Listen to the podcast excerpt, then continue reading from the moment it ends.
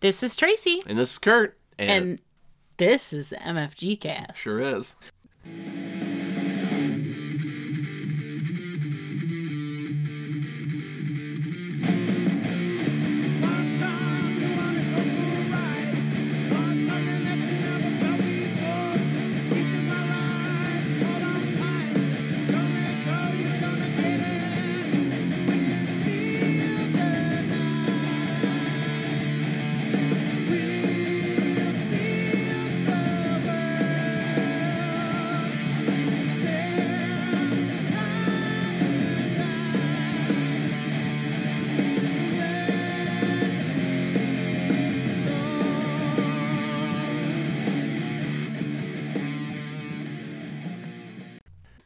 Welcome to another edition of the MFG cast.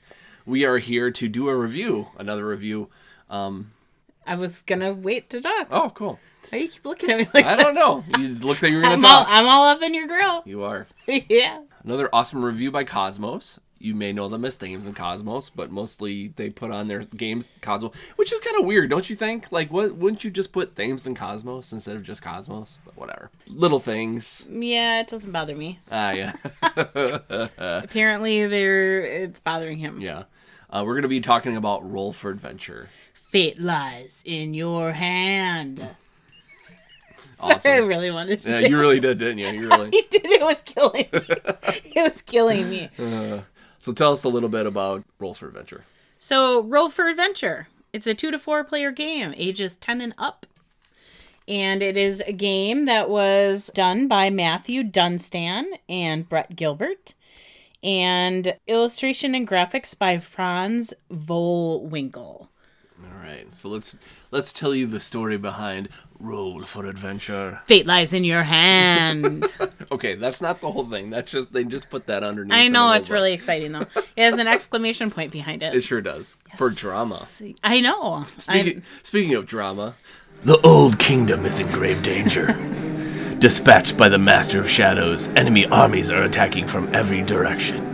Now only you can save the ancient kingdom by banding together and destroying those armies.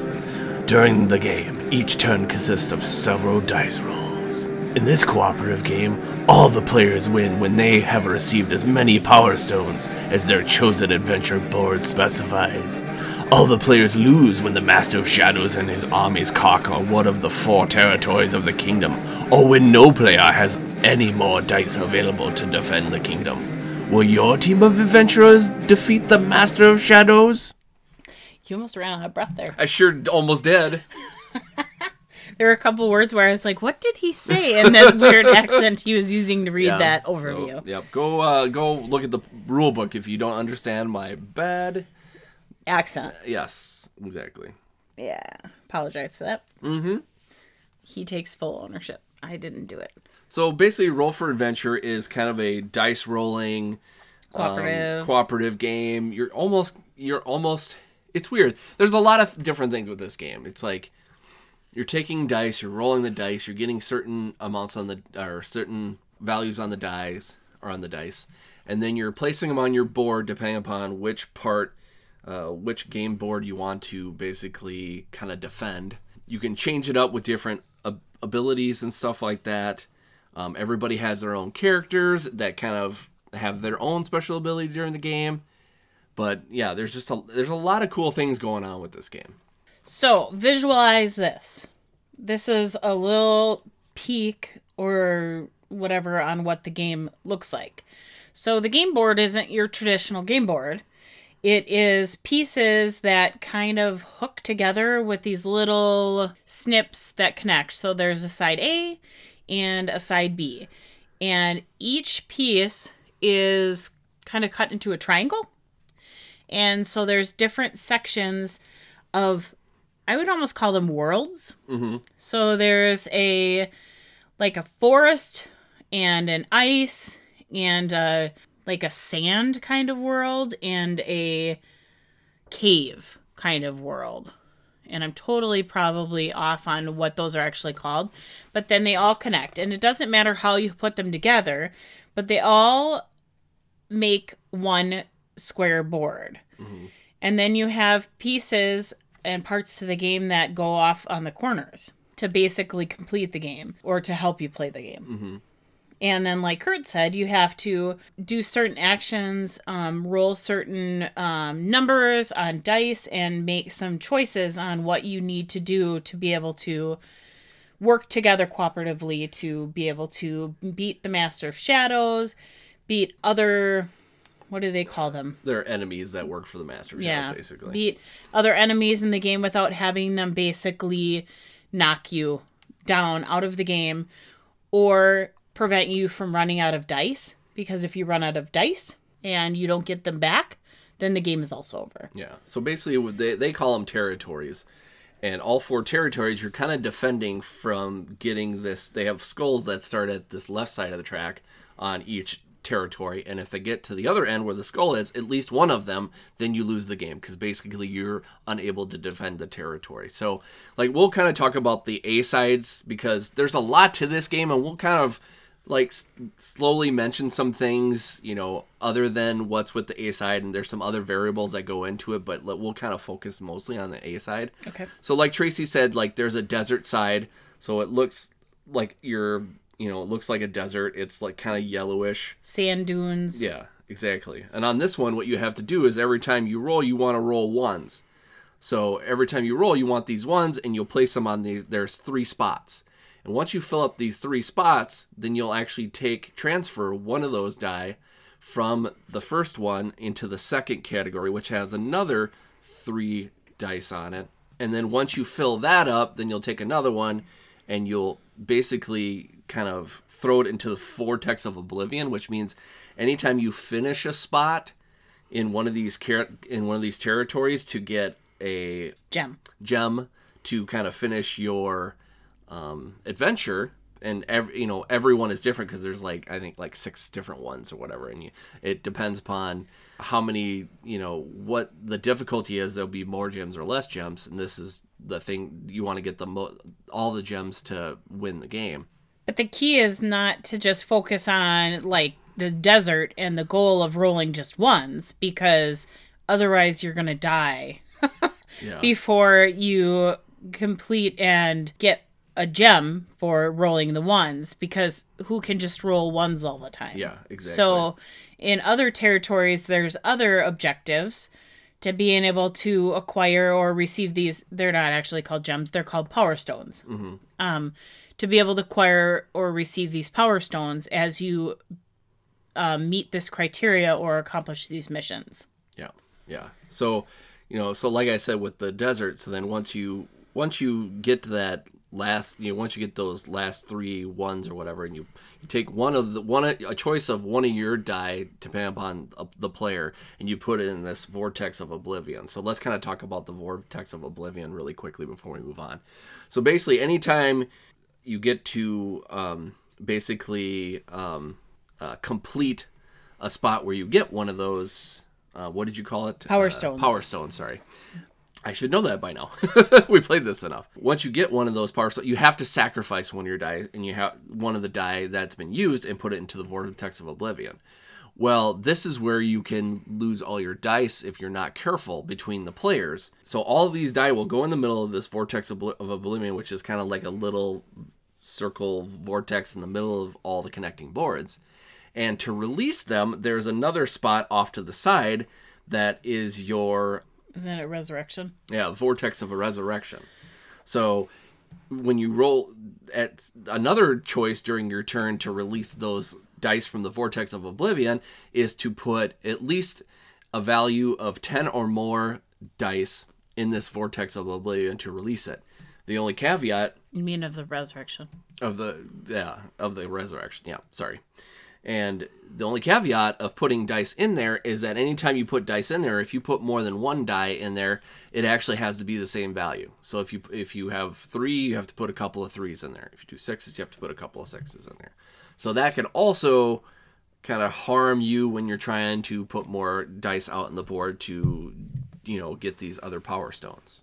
Okay so then we'll move on we pretty much talked about the desert. So then we move on to the fortress which is kind of like a your black territory and on this one it's got four dice of twos threes and fours and once you complete the four sets or once you complete the four sets of dice, then you take this barrier off basically. And then you have to get all the fours, all the threes, all the twos, and once you have all the barriers released off of it, and they've got these little tokens, then you'd get a um, you get a power stone there. And then to do it again, you would basically put the berries back on and you would try again. Same thing with like going back to the desert. You could do that thing where you do the ones and then get rid of a die. That's not the end of the, des- the desert. You can do that as many times as you want if you decide to do so. So if you're hot on rolling ones or the twos, threes, and fours, then those may be the territories that you want to stick with. But you're also doing cooperative, so Yeah, exactly. I mean, the sky's the limit. The next territory was the forest, and that one is on the side A would be rolling fives and sixes. And they don't have to be structured in any particular way, but you have to roll a certain amount and then you reach your first barrier. And then that barrier gets removed, and then all the dice go away. Um, but let's say you only have a five and a five and a six on there. Those stay on there until you reach the first barrier. And then once you reach that first barrier, then they come off along with the barrier. And then you go and you basically start that over to remove how many barriers are on that one? There's four barriers. And it looks like the first one you need six, the second one you need seven, then eight, and then finally nine. And so then once you so you're basically starting it removing a barrier, starting it again removing the next barrier, doing it again, you know you get the point. Mm-hmm. And then once you get to the very end, you remove the barrier and then Oh no, you get a stone every single time though. Yep, every time you remove the barrier, yes. For some reason, I stone. had stuck in my head that you do, you really have to make it really hard on yourself. yeah, You yeah don't definitely don't do that. You don't really get a stone till the end. So once you remove the first barrier, you get a stone, but then you have to start over again to add an additional die. So you're basically starting over, adding additional die. Then you get another stone once you remove that barrier, and you keep going, so on and so forth. I think once that one's done, though, you don't. No, you can restart over again, You just can. like the other ones. I don't think we ever did that. That's because it's hard. It is super duper hard. super hard. Unless you're hot at rolling fives and sixes, which we have been at Yeah, some games. yeah. But then If you're really good at rolling Yahtzees, this is the game for But you. then the enemies come out too, so they take those away. Um, and then the last territory is called the Ice Cave, and I totally had um, made up different names when I was talking about combining the boards, but it was it was all about interpretation. Thank That's you, right. That's right. Kosmos and Thames. Um, so the Ice Cave is there's this one's probably the most detailed, I would say, of all the territories. So you have they have it laid out so you can roll. This is kind of the miscellaneous ter- yeah, miscellaneous territory, I would say. So you can place any of your dice from 1 to 6 on there. There are dice spaces from labeled 1, 2, 3, 4, 5 and 6. And then once you get once you have 4 dice on there, then you I can't remember because I have side B stuck in my head right now. Um, you receive a bonus. You receive bonus dice, and then those the dice that you originally laid out laid out on there, those go away. But the bonus dice will help you if you're um, becoming short on dice. Let's say you have a lot of your dice maybe in the vortex of oblivion, or you just need a few more to finish. Uh, a certain portion of one of the territories to get another power stone. If you decide to continue to go ahead and the team acquires and places more of those numbers on there, you can't place more than one one on there or more than one two, anything like that. But they place a few more on there. The next step is to You'll collect the bonus dice and you can defeat an enemy. And we haven't talked about the enemies yet, but we'll talk about those in a minute. And uh, it'll be instead of the four dice that you have to collect or that you have to have for the bonus die, if you wait and you want to do five, then this one is the bonus dice and defeating one enemy. If you want to chance it and wait and leave five dice on there and hope no one takes any of- them away, then you can actually receive bonus dice. You're able to defeat one enemy and reset damage, which means moving that counter that Kurt was talking about with the skulls on the bottom. Yep, all the way back to the left. Yep, and that's for six dice. And that it, yep, that's for six. But remember, it's one of each one through six. So you can't have like three threes and a four and a one or whatever. It's one of each of them Yep. that you have to have on there. So basically, a run one through six. Yeah, so the ice cave is cool because it helps you kind of do better in the game and gives you bonuses to kind of help solve it, but it doesn't actually reward any power stones. So that's why it's a little different from the others. Right, but it but then once if we talk about the bonus dice a little bit more, once you use those, those go back. So that you can go back to the ice cave and utilize those again. So they're not out of the game, but you don't keep them in your hand the rest of the game. Yeah. So they're kind of like a one use die or dice, and then you um, have to give them back again. Yeah. So talking about like, okay, so how does the how does the um, damage track start getting worse, and how you know how do the where do the enemies come in? Well, once everybody is done rolling their dice and taking their action, then the, the enemies get to attack. So when you're looking at the rankings of these cards, when if if there's already an enemy that's already or enemies that are out on the table in the different territories, if you put another enemy out and their rank is higher than the ones that are out, they will actually attack again. So you're not only having the guy that you put out that you flipped up from the top, that enemy, anybody that ranks lower is also going to attack. So you have to keep that in mind. So what you do is you would take from the top of the enemy stack and you'd place it in the um, territory that it's attached to. So like there's the, the desert enemy, the fortress enemy, the forest enemy, and then the ice cave enemy. So anytime you draw one of those, what you do is first you'd compare your ranking on them. So they have numbers from one to I want to say four, I think.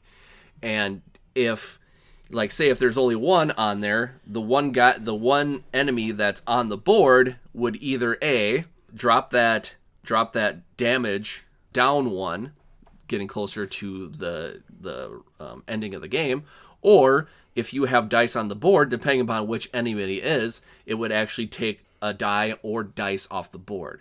So like for a desert en- so like for like a desert enemy i- in the side A version, it only takes one one pip die off the board, okay, because it's on the desert spot.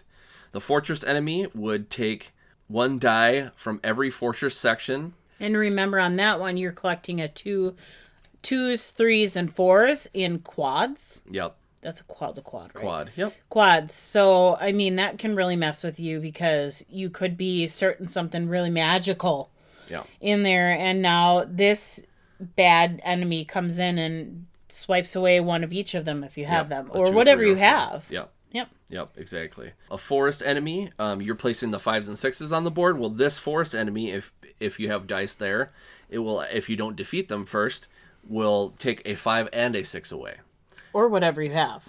Yes, correct. So, or now I shouldn't say Yeah. or whatever you have, but if you only have a five or you only have a six, it will take it. It would take at least that. Yes. Yep.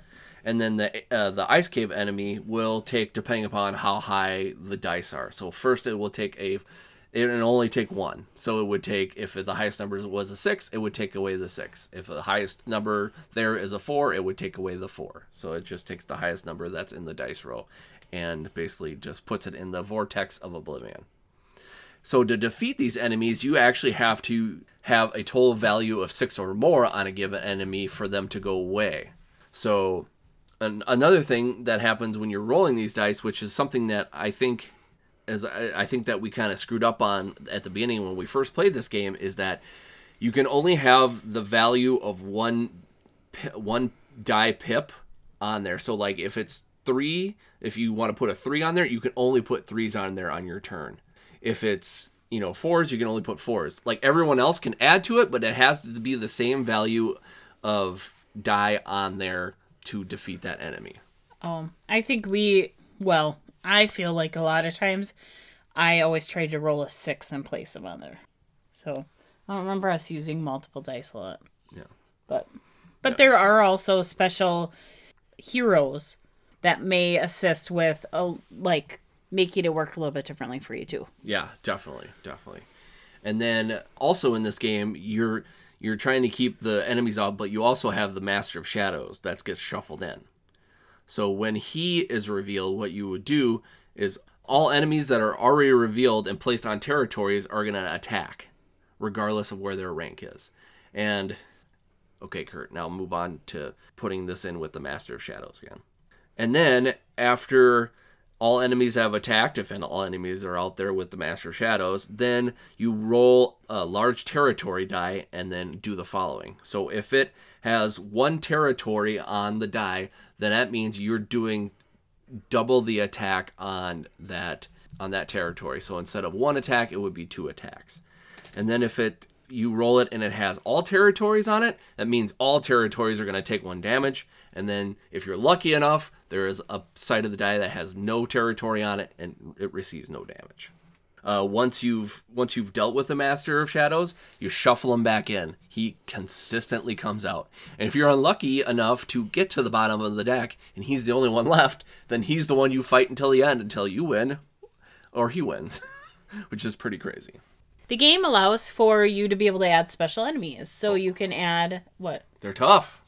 Oh, I'm like, why are you saying that to me? I, I'm having flashbacks. He's having big. anxiety. okay. okay. So you're able to add the dragon, the phantom, the giant. And what these are, I'll talk just very briefly about what each of them are. We were able to play with each of them. So the dragon is different because it's very, you never know when it's going to pop up. Mm-hmm. Just like the Master of Shadows when you shuffle it in. Yeah, true. But the dragon is gets shuffled into each of your stacks also, but you never know when it's going to come up. And basically what the dragon is is it is there's six cards and they have dice pips on the top of them 1 through 6 on each of them. And if the dragon is revealed, it attacks all the dice on the territories. So each of those, the forest, the ice cave, all those, the four that we were talking about, and the vortex of resurrection. So if you're working on trying to bring your dice back, but you haven't reached the um, amount that you need to to basically rescue your dice, if that dragon reveals that number, so let's say that dragon flips and it has a two pip on it and there's twos out on your game boards basically. And there's somebody's placed two twos in the uh, vortex of resurrection. So if those dice are revealed or if they're on the territories or in the vortex of resurrection all affected dice are immediately moved to the vortex of oblivion. So that middle section that you basically are your trash dice they all get moved there. And then the card is discarded. You won't play with that card anymore for the game.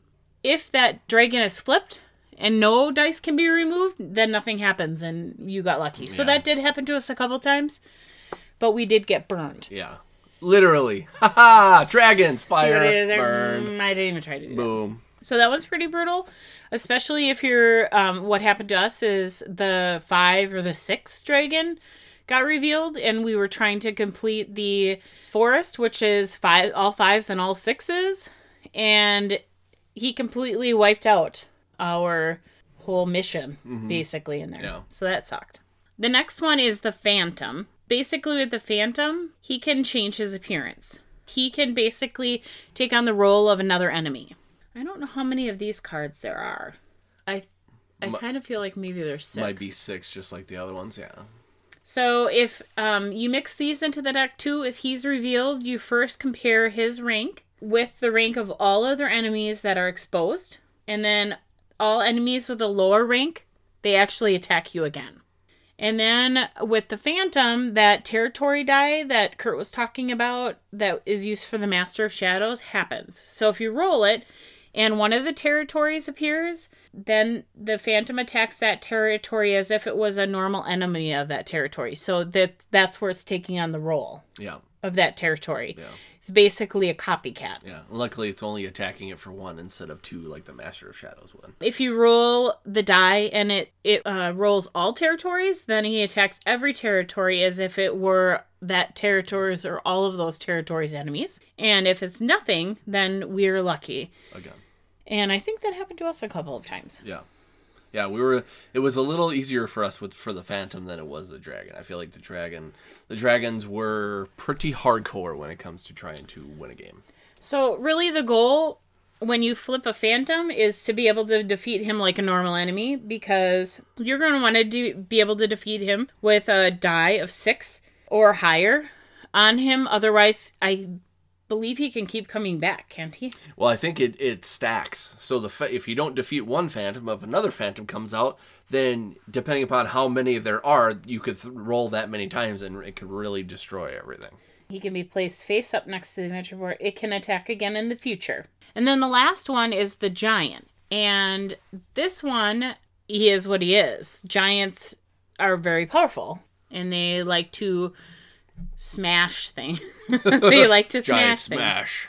So when an, a giant is revealed, all the enemies that are out at that point, and the ones that have lower ranks, so rank one or two, um, they actually attack again. Even if they've already been revealed, he basically triggers them to Yeah. attack again. Yeah, it's just crazy. Yep. And then he also brings in the use of the territory die again, just like the Master of Shadows and just like the Phantom does. But with him, um, the territory die, if he reveals one territory, then he'll inflict damage on the territory. So those little cardboard skulls that I was talking about, the markers or whatever moving up, you actually move them up to shorten that damage tracker on whatever territory is rolled. Yeah, which is crazy because it's permanent. You can't affect it, which is sucks. Yep. Yeah. Well, you mean you can't fix it? Yeah, you can't make Yeah. it go any yeah any further to the right. I guess. Yep. So that's on the one territory. If you would roll the one with that shows all of them, he it happens on every single one of those. Yep. And then if you don't roll it on any territory, then obviously nothing happens. Mm-hmm, mm-hmm. And if you don't defeat him, he can attack again, also just like the Master of Shadows, or not Master of Shadows. Well, Master of Shadows can attack again if you filter him in, but just like the Phantom can. Yeah. So he's defeated just like all the rest of the enemies with six or more. And you can't fix if you've permanently damaged your territory by having that skull marker. I wonder if that has a technical term. End it's just called an end of game marker. I called it a skull marker. That makes sense because they have skulls on them. That's right. Again, he can make your game end if you can't go any farther, just like the skull could mm-hmm. reach the end. There's also the the variability that Kurt was talking about earlier with the side A and the side B. We're not really going to talk about side B too much because it's so different. Well, quite a bit different. Yeah. But basically, those triangles to complete the square board flip over, and there's differences between um, what the territories can do to be able to collect or to be able to roll dice and place them. So the desert, you complete chain tiles and uh, to get the power stones. The f- fortress, you do twos, threes, and fours also, but the barriers are displayed a little bit differently on there. There's several barriers versus just one barrier, right? Mm-hmm. I think that would be the biggest difference. And on the forest, it is still the fives and the sixes, like on side A, but once the fives and the sixes, you start with sixes on the left side and fives on the right side, and once they meet is when the barrier happens. It doesn't have to be at a specific spot, but then there's what drives the barrier to be removed is a certain different die roll. So if the five and the six meets, and the barrier is there at a certain point, it could be that you have to put a 4 or a three or a two or a one or whatever.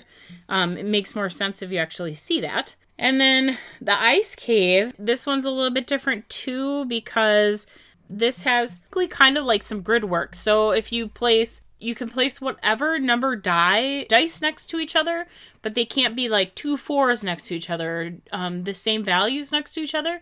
But as you go across, or up and down, or left and right, or whatever, you can receive certain rewards. So you could receive bonus die that they work the same way as having to give them back, like inside A to reuse them again, you can move that tracker from the bottom with the skull back up again one space or two spaces, those types of things. So this one's a little bit different also.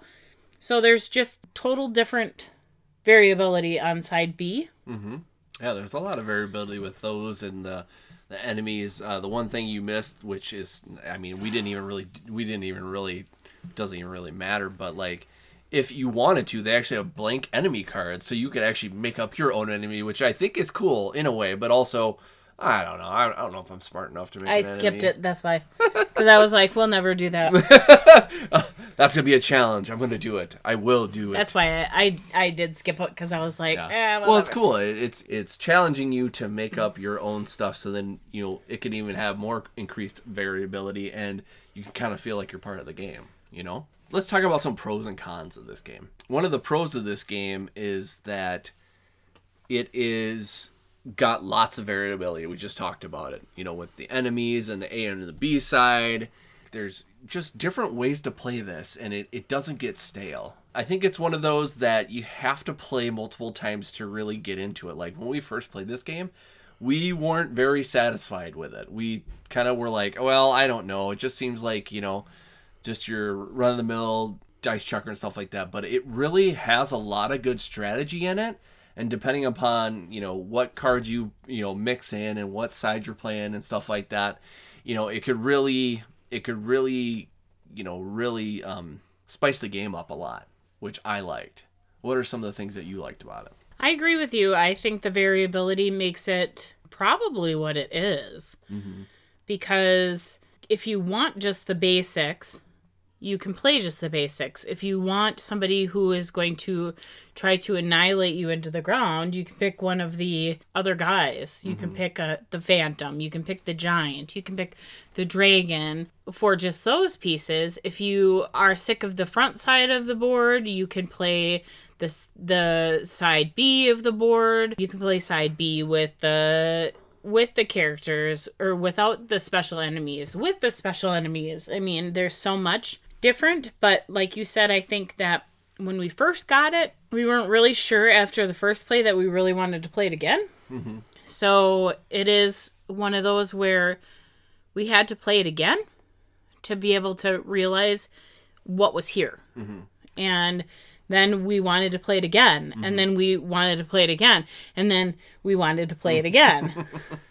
Um, I think another pro about this game too is that I, even if you're playing two or three or four players, I don't feel like anything's missing. I feel like you can get just as much out of this game depending upon any player count.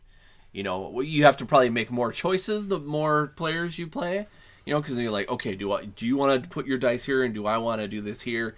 With two players, like we actually got two extra dice from a different color, so we actually got more dice to work with to kind of help out stuff like that. Like I don't, I don't feel like this game is affected by player count, which is cool. right. I agree. What about some of the cons about this game? I would say maybe one of the cons would be I maybe the art wasn't my favorite. Mm-hmm. Usually that's one of the first things that kind of catches my eye. It's not like the colors weren't there because it is a very colorful game. Like good choices of like the bright red and yellow and green and blue and things like that and the the game board with the double sided and the colors and things like that were great. I didn't care for the art necessarily, but I also didn't necessarily have to pay attention to the art when I was playing it, but the cover of the box also didn't drive it home for me to want to get it either. But there are other games out there that the box doesn't do the game inside of the box justice. Mm-hmm. Yeah, I think like just with our last interview, like with Travis and David from Winsmith Games, like you know sometimes the front of the box really can help drive a game's selling point. Like you know, we talked about it like just it front of the box is very confusing. Like I understand it's adventure and like and you know we're you know we're fighting against the master of shadows and his minions but it feels very busy on the box art and i'm very confused by it. And i feel like even though i know exactly what i'm doing in this game just like you said tracy i'm kind of almost forgetting that fighting it's an adventure game. You know i just feel like okay i'm gonna defeat those enemies. Okay i'm a hero. Let's go do this you know? It, it feels like the story of the game is not quite on it where you could probably be like okay, you guys are in space and you are fighting space aliens. Like you could easily just put anything on top of that, I think. Well, and and I think just looking at in general, like the enemies and stuff tend to come across more evil in the game, and I don't know that on the outside of the box it seems more like easygoing, friendly, not friendly, not like teddy bears and stuff like that on the outside. And I don't know if that was the meaning of it for 10 and up on the outside, but then in the inside it's not like haunting and stuff like that with the phantom, but like the enemies inside are a little bit they're they're a little bit more um I wouldn't say cartoon or the enemies inside aren't as cartoonish as the outside the box. Gotcha. I don't know how else A to explain little, it. a little more hardcore. a little more, bit. They're you know. Even though they're really not hardcore. No, but no. I mean, I looked at the outside of the box and I just thought we it was a kids game that we were, and it and it is a game that a kids that kids can play. Mm-hmm. But it just I don't know. Yeah. And I I also think that another con about this game is if you're not a dice rolling fan, you probably won't go to it anyway. Right. But I suppose that's probably if people are seeing that this is a dice roller, they wouldn't if they aren't into it, they wouldn't be listening to the review, I guess. Right. So let's talk about what we think about this game, what we would rate it. So we've got our rating scale. So you've got your collection keeper. So it's like one that you would keep in your collection. You would play more than you know once every six months. It'd be one of those that you every time you kind of pass by it, you're like, oh, I really like to play this game. Let's let's see if we can play this game today or this weekend or whatever. Then you have your fair player. It's going to get you your fair amount of plays, but it's not going to be the first thing that you go to, but it's going to get quite a few plays in it.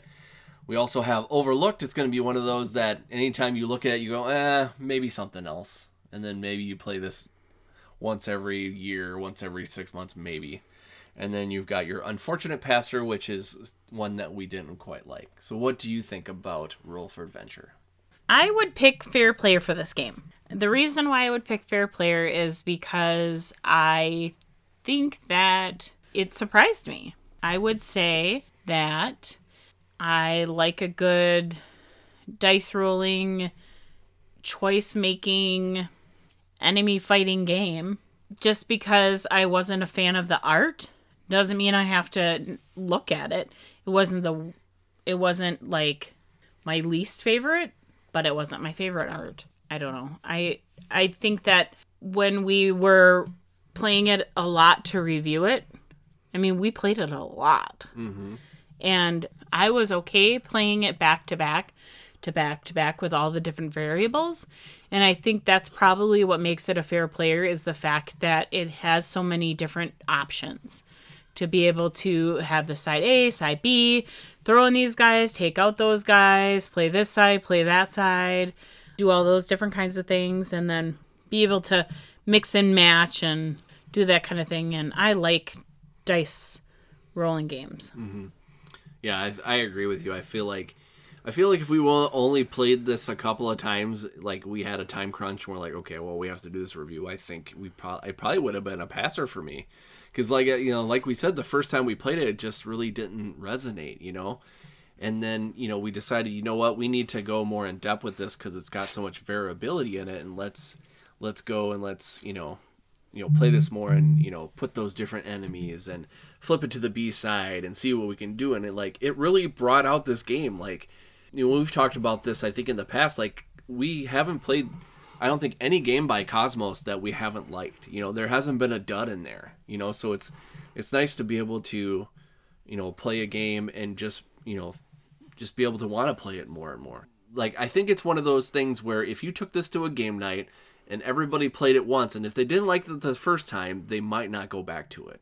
I think it's one of those that you have to kind of play with your group a couple of times and be like, hey, here's here's more to this. And with the even with the different heroes, like some heroes, their abilities to me, I'm like, yeah, I don't really think this will help me, you know. But then you get this other character, and you're like, this character is awesome. This character will be like, can't remember which what some of them were. It was like one of them was like, if you want to place, excuse me, if you want to place two dice on a spot, you can actually do, you can choose one of your dice to be the same value as, as your other die.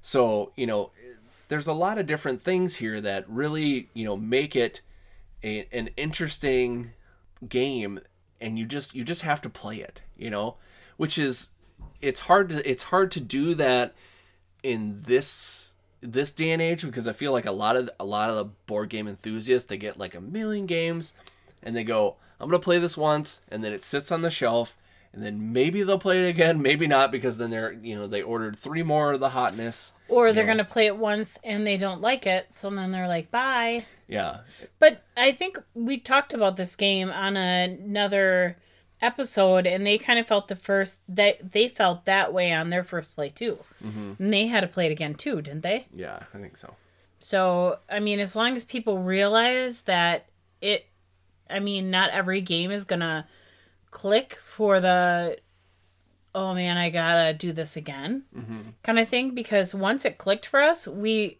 I mean, we probably played it three or four times in a row mm-hmm. because it it's fast enough too. It's not like you're taking up, you know, your whole day Yeah. to play the game. I don't know how long. I think it depends on what choices you make and how many, you know, how many players and and if you get annihilated right away because we did have some games where we were like, "Oh, yep, we're smoked. Oh, we ran out of dice right away" or something like that. Mm-hmm. But I mean, I have to tell you it surprised me yeah yeah me too because I, I really thought that I was going to be like, nope. And I like to go into reviews with my mind open, and I was really trying to. And I think I feel like we gave this one a really fair chance. Yeah, definitely. So if you're looking at trying this game, like give it more, give it a shot. Give it more than one. You know, give you do the variability. You know, just really, you know, really give it a shot. Don't just it, it's it's it's one of those games, kind of like how we talked about with Concordia. Don't judge a book by its cover. You know, it may look like it may be kind of dry and boring, but once you get into it, it's a good game. Yep. So yeah, so go out and try it. And that was Roll for Adventure. By Thames and Kosmos. That's right. I always mix it up whether it's Kosmos and Thames or Thames and Kosmos. Yeah. So have you tried Roll for Adventure yet? So if you have, why don't you let us know at at MFGcast on Twitter, join our Facebook page, get in the conversation. Like, let us know what you think. Was it something that you know you saw and you passed on it, or was it something you played and you're like, wow, I really enjoyed this game? You know, let us know. We want to know what you think about it too. We're not just playing this for our opinion. We'd like to know your opinion on it too. Yeah. Yeah. So So that's our review of Roll for Adventure. And that's it for this episode of the MFG cast. Until next time, I'm Tracy. and I'm Kurt. And this was. We already talked about that. that sounds wrong. What? It sounds wrong. Why? because. And this was the MFG cast. I love how you were saying it like it's a question. And this was the MFG. But I already. I finished it really weird. it sounded funny. Thanks for listening. Oh. This podcast is a proud member of the Legends of Tabletop Broadcast Network.